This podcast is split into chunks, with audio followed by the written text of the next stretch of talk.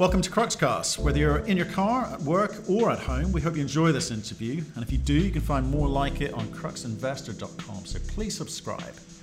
Hi, Trent Mell, President and CEO of First Cobalt, Canadian based battery materials company with a refinery in Canada, as well as a uh, development play, copper cobalt in the state of Idaho in the USA. Trent, good to have you back. We saw you, I think, mid to end of uh, June. Um, why have we got you back on so soon? Well, exciting news today.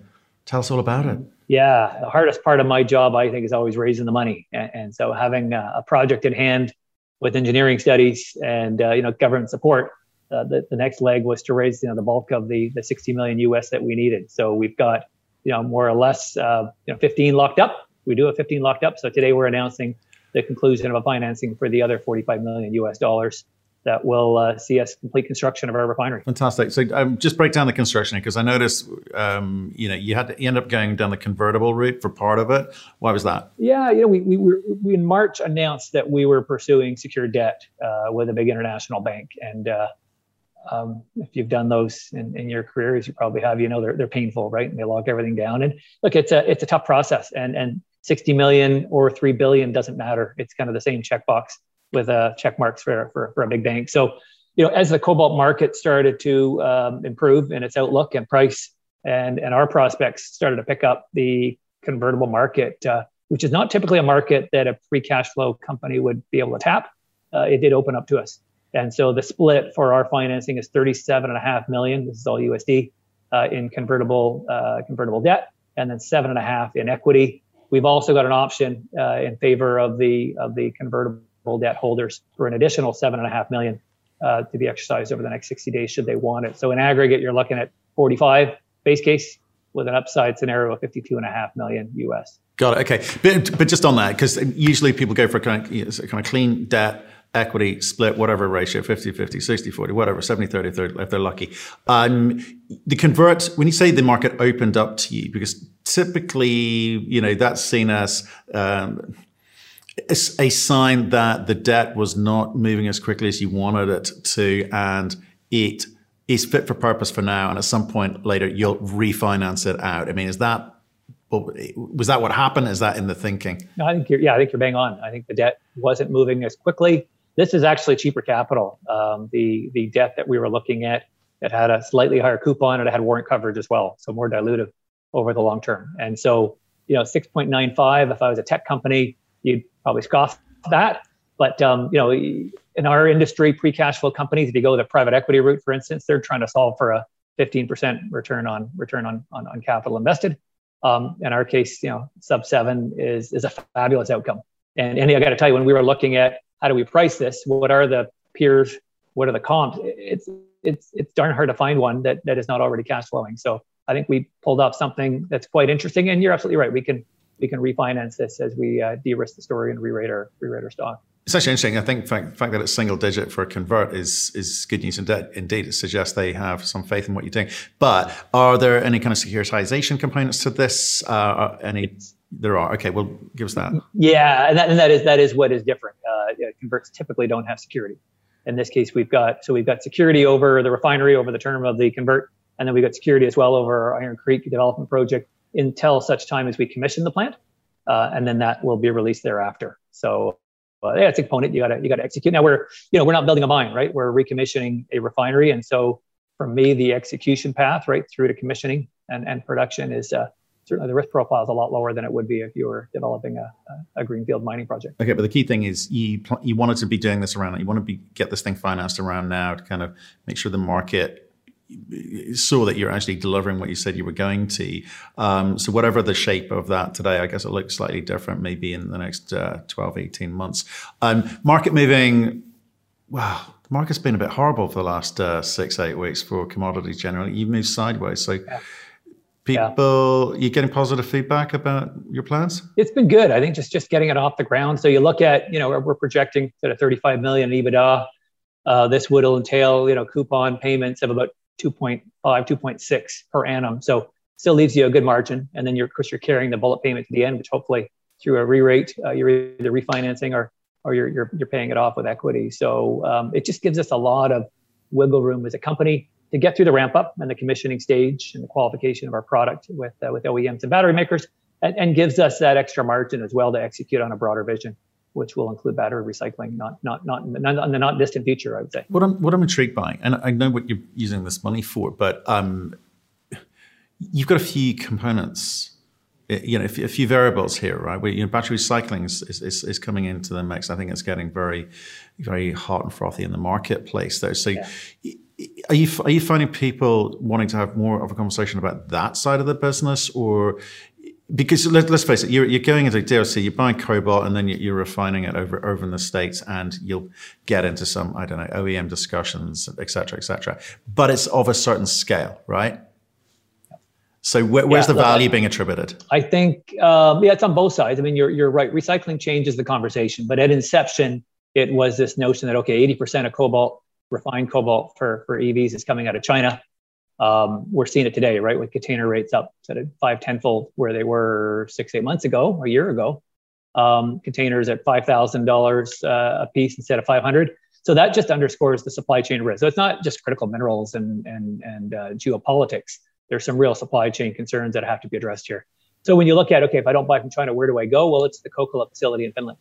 And they're full up, right? and, and North America's got nothing. And so the dialogue around North American supply is interesting. We're a little early, right? Because the supply chain is only now just starting to be built out with the, um, the, the assembly plants first, and now we're working our way up the supply chain. Uh, but once we started to bring the recycling into the mix, I would say it took on a new sense of urgency. That the level of discourse um, got all the more interesting because now you've got a whole other group within the OEMs that's trying to figure out what do we do with end of life batteries. And and and that it, it, I think it underscores Matt is just that we're not we're not just a cobalt company, right? It's a hydrometallurgical refinery. It's polymetallic. It was in the past. It will be in the future. And I think it kind of drives home that there's more that we can do beyond this initial business case to contribute to the battery material space. Okay, so that interests me. So right now we're we're funding, uh, I guess, silo number one, which is all about the cobalt. First, cobalt. We're talking about other types of products and revenue streams for you coming down the line. So, what what, what does that what does that mean? What should what should we be um, listening into? Are we going to get a name change? Are you going to be looking for some kind of re-rate because you're going to define yourself as a critical minerals company or industrial minerals company? Yeah. What what's the future look like? Yeah, future is we are going to evolve here as a as a company as a corporate entity. So and we needed to walk before we could run, right? So I needed to get this financing done to demonstrate that we've got our path here to, to cash flow and the next year from the cobalt plant, uh, cobalt processing. I shouldn't call it a cobalt plant. Um, but but thereafter, you know, and we've been we've been pretty public about this. We're looking at, at black mass recycling. So that's the the crushed cathode material you get once you've collected and disassembled the batteries, mostly consumer electronics. Um, the met met testing work that we've done thus far is pretty straightforward. And, and using our flow sheet as we know it today, we can recover cobalt, nickel, copper, lithium, lithium in a carbonate form, uh, graphite, maybe manganese. So you start to see the whole suite of products there. And so our, you know, our, our second silo, if you want to call it that, second phase of our of our evolution would be to layer in on top of 5,000 tons of cobalt sulfate produced per year. Maybe you're producing a thousand tons of, of recycled batteries. Um, but the, the idea here is nobody's doing it in North America at scale. We've got the plant, it's built, permitted you get into that.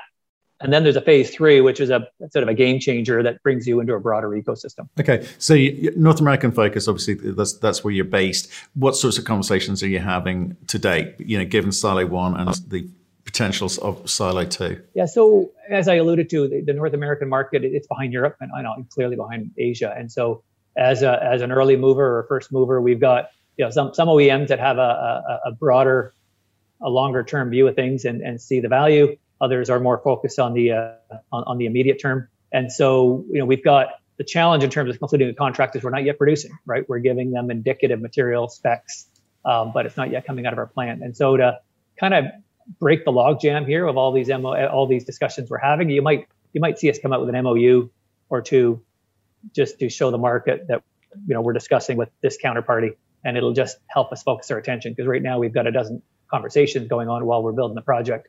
Um, so it'll it'll come, but I think the focus of those initial MOUs could be one or either of the recycling and the, and the cobalt sulfate. We've got a European-based uh, vice president that's leading those commercial talks as we speak. So that, that's probably the next big catalyst to come out over the course of this year. Right. So it's early, early stage. So it is where you want to be, you want to be known for, but it, it, it's it's early days. So right now, yeah. take care of business, get revenue flowing. So let's talk about that.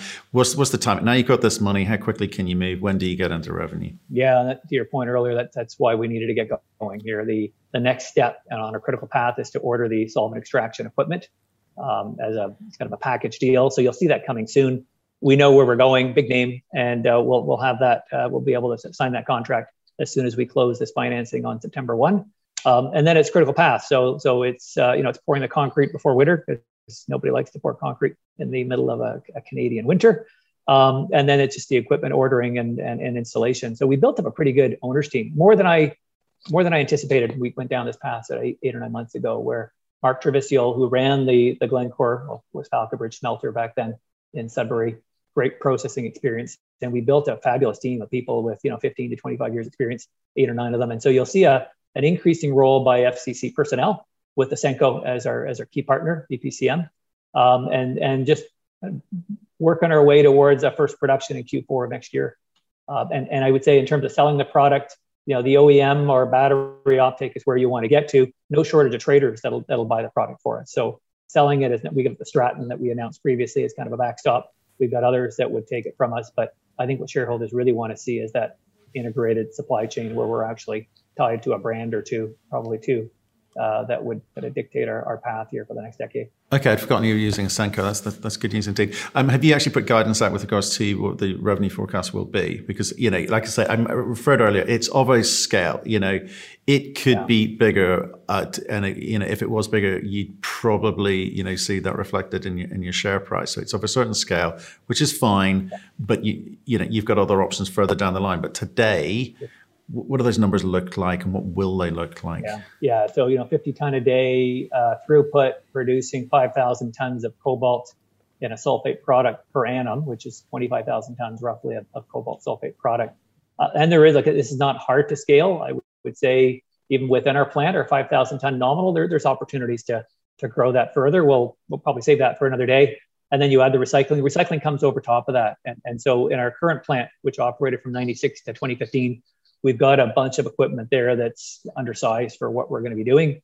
Uh, we think we can take probably 25% of, of the equipment there now and repurpose it uh, for initial recycling. And recycling, you know, out of the gate, just to get ourselves started, it's going to be really work on the leach characteristics. Uh, and, and, then you're producing a saleable product that may not be battery materials. And then as we grow into that, then you do the back end investment in the final product and produce your nickel sulfate and battery grade materials that would go right back into our our supply chain. And so, yeah, year one, we're, we're guiding at 35 million US of, uh, of EBITDA.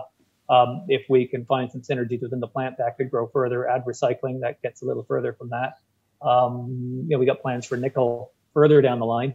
But um, you know, you look at where we are today, we're you know we're about four or five times EBITDA on, on a forward basis. So uh, I think there's a lot of opportunity to re-rate, and hopefully the financing today is the first step down that path of creating some value. Right, but, but where's the point where you get to kind of free cash flow or enough cash to actually make deliver that scale to deliver some of the other, other revenue streams. You know because I yeah. We'll we'll have more on the recycling um, end of September. I, I, don't I don't I don't envision a heavy lift on the capex front uh, for for the recycling but I'll I'd rather hold my hold my comment on that I guess until I've got sort of the final studies in front of us. But we've got a a leading engineering firm that's that's done a lot of this work that that's that's working with us. And if you think about it, right, we're using the same lab, the same power lines and infrastructure and, and water pipeline. Um, and so we're layering in incremental feed. If we're running 50 tons a day of cobalt hydroxide through our plant to put in even five tons, right, through the front end on the leach basis, um, is uh, is not a big lift. What it is really is just looking at the different solvent extraction flows that you're going to need to uh, to add in the back end, some of which some of the pieces we have in place so that you could recover your nickel, your copper, and and, and the lithium we're working hard at right now. But it, it all seems very doable. Um, I think it's a question, frankly, for us of being the first mover, right? The first mover doing the recycling on a scaled basis, so that as that market grows, and it's still pretty small in North America, um, you know, we're already established and we've got a proven flow sheet, and we can just keep growing with the uh, the growing recycling market. Okay, look, I guess you can't tell me any numbers yet. I'd be please come on when you have kind of nailed those down a little bit more because I'm intri- I'm intrigued by this because the the kind of technical expertise, the team that you put together, some of the partners that you put together yeah. you know, obviously tick tick the boxes, but just trying to understand what the the margins are in terms of because obviously you're you're not mining this, you're not mining, you haven't got mining risk, but you are buying it in the open market, process, tra- transporting it, processing it. It'd be great yeah. when you can give the market some guidance as to as to what your finances look like going forward. Are you going to have to raise any other money going forward in, terms of pure G&A over and above this capex? Pure G&A, not certainly not for the next 12 months. We're, we're in good shape. I mean, I think if we were to do anything, probably the easiest way is just to put an ATM in place, right? And at the market instrument so you can tap the market as you need it. But I don't see any need for any significant lift, but you raise a million or two a quarter in a strong in a strong cycle. That's probably the responsible way to do it, in my opinion. On the uh, recycling, probably a little early but but likewise, I think I'd like to treat this as you know we've got the money to go out and build. Let's go out and build. We do need, you know, full disclosure, we do need to, to build a uh, build out a working capital facility, right? Um, we got to buy, as you mentioned, we got to buy the hydroxide from third party. We got to carry that inventory for 90 days. So uh, working hard now on the next leg, which is you know kind of a circa 50 million dollar working capital facility, but coming along well. And and with the the strength of this financing, the coupon we're getting there, I expect some pretty good results on that on that facility as well in terms of cost cost to maintain it. Okay, okay. Again, I guess you'll let us know when, when you know. Um, some of the questions sent in have been all around. Oh, you know, which EV companies have been crawling over you? You know, are you in conversation? What do they need to know? It's the, it's the usual story, but you're a bit early stage for them. So, what, what sorts of conversations can you have? Yeah, I mean, it's all obviously all under NDA, and and it's um, yeah, I guess the best I could say they'd be Western, right? They'd be North American European. They'd be established. They'd be upstarts. Um, you know, we we're not we're not biased with battery companies. Uh, Michael Insulan, uh, who comes out of ERG, was an analyst at CRU. Um, you know, he's traveled the world marketing cobalt in the past, and and he's got a, a great Rolodex. So any given day, he's you know he's got a, a handful of meetings. Um, gosh, if I was to summarize, there's probably 25 conversations that are going right at, at different paces, and where they land, we'll see. Um, some more some more eager, and some faster moving. So um, I, think I know where we're going to land on at least one of them, but but yeah, probably early to speculate on how quickly it'll happen. I I'd do it tomorrow. Um, but some of these companies take a little longer to you know kind of document things, and it's a question of whether we can do, in my estimation, do an MOU, right? As I say, stop stop the stop all these conversations and focus our efforts, or at least you know dedicate half our supply over here. It'll really allow us to be more uh, take a more of a rifle approach to how we're doing things. So that's that's my preference. Get an MOU, tell the market who it is we're going to be partnering up for a big part of our supply, um, and that'll I think allow us to advance things faster than maintaining dozens of conversations. I mean, things have changed in the space of just just where, where are we? When when did we start moving? December. You started things started really yeah. moving for you. Um, yeah it means it, it's you're now moving at quite a pace compared compared to where you were. So people aren't having that conversation of, well, is this is this plant ever going to get going? Or can you can you? Well, you've answered the finance question here. In terms of the business model, the, your financiers was any concern there about any aspect of what you're doing? Were, were they were they sort of questioning whether this made sense? Yeah, I think the. Uh, What's the pushback? Most of the counterparties we spoke to, yeah, the pushback might have been, and I would point them to this. I said, look, if there's any risk you're worried about, is can we produce a commercial grade product, right? Can we produce something that's going to be saleable, that's going to be battery grade?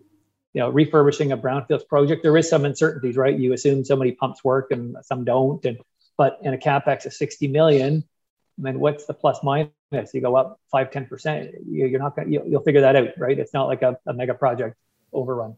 Um, the issue is can First Cobalt produce a quality product? And uh, you know, we've demonstrated some of that with uh, with SGS in our in our lab work.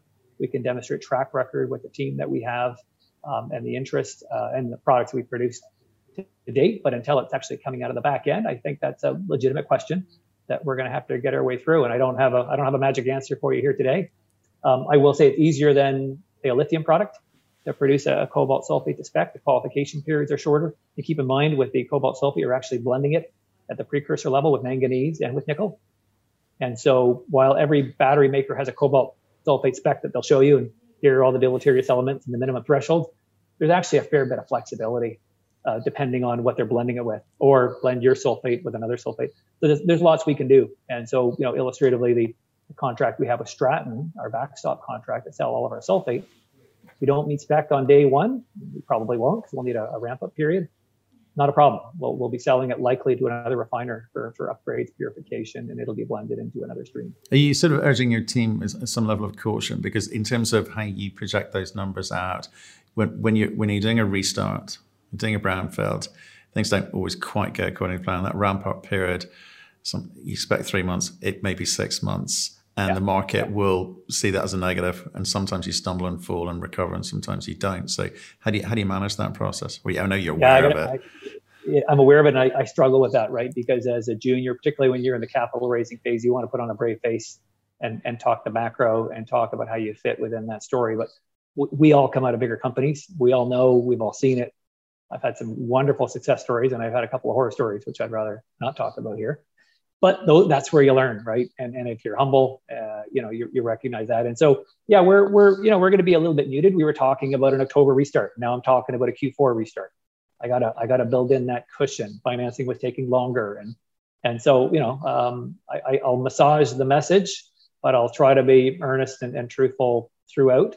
Um, and if things do start to, you know, to drag a little bit, you'll you'll let the market know. But I think the the important thing here is, you know, you look at the credentials of the team, look at the milestones. We've done a, I think we've done a pretty good job of checking off the milestones as as advertised.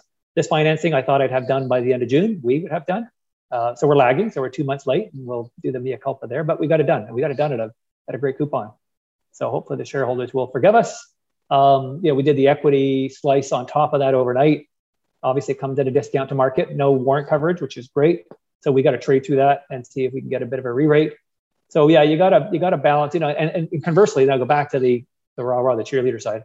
Um, I, I, think we've got a great future. I, I, think I think this facility and the permits and this plant could put us down the path of something bigger. And I would point to Harjavalta in Finland, where in the same park, in the same industrial park, you've got cobalt sulfate, you've got battery recycling, now you've got nickel sulfate, and guess what? The precursor plant set up right there as well because you can bring everything under one roof and pipeline it over and not have to salt it and, and bag it and ship it. And so that's the, the grand design five years out. Where are we? First Cobalt is no longer called First Cobalt. We're producing cobalt and nickel sulfate. And we've got a precursor partner right there on site with us. And we are taking those initial steps to walk down that path. I'm not calling that out from the hilltops yet because we got a bit of work to do, namely, where is our nickel coming from?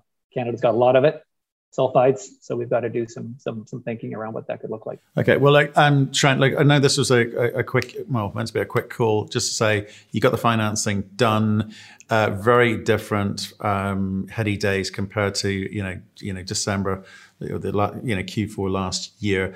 Um, numbers, contracts. Um, what else we want to see? Offtake agreements, recycle more on the recycling, a bit more detail when you have it, please. Thank you very much for today. All right. Thanks, buddy. Talk soon. Thank you for listening. If you've enjoyed the interview, why not subscribe to Cruxcast or our website, cruxinvestor.com, and of course our YouTube channel, Crux Investor. Plus, you can catch us most days on Twitter and LinkedIn. We really love getting your feedback, so please keep it coming, and we'll speak to you again soon.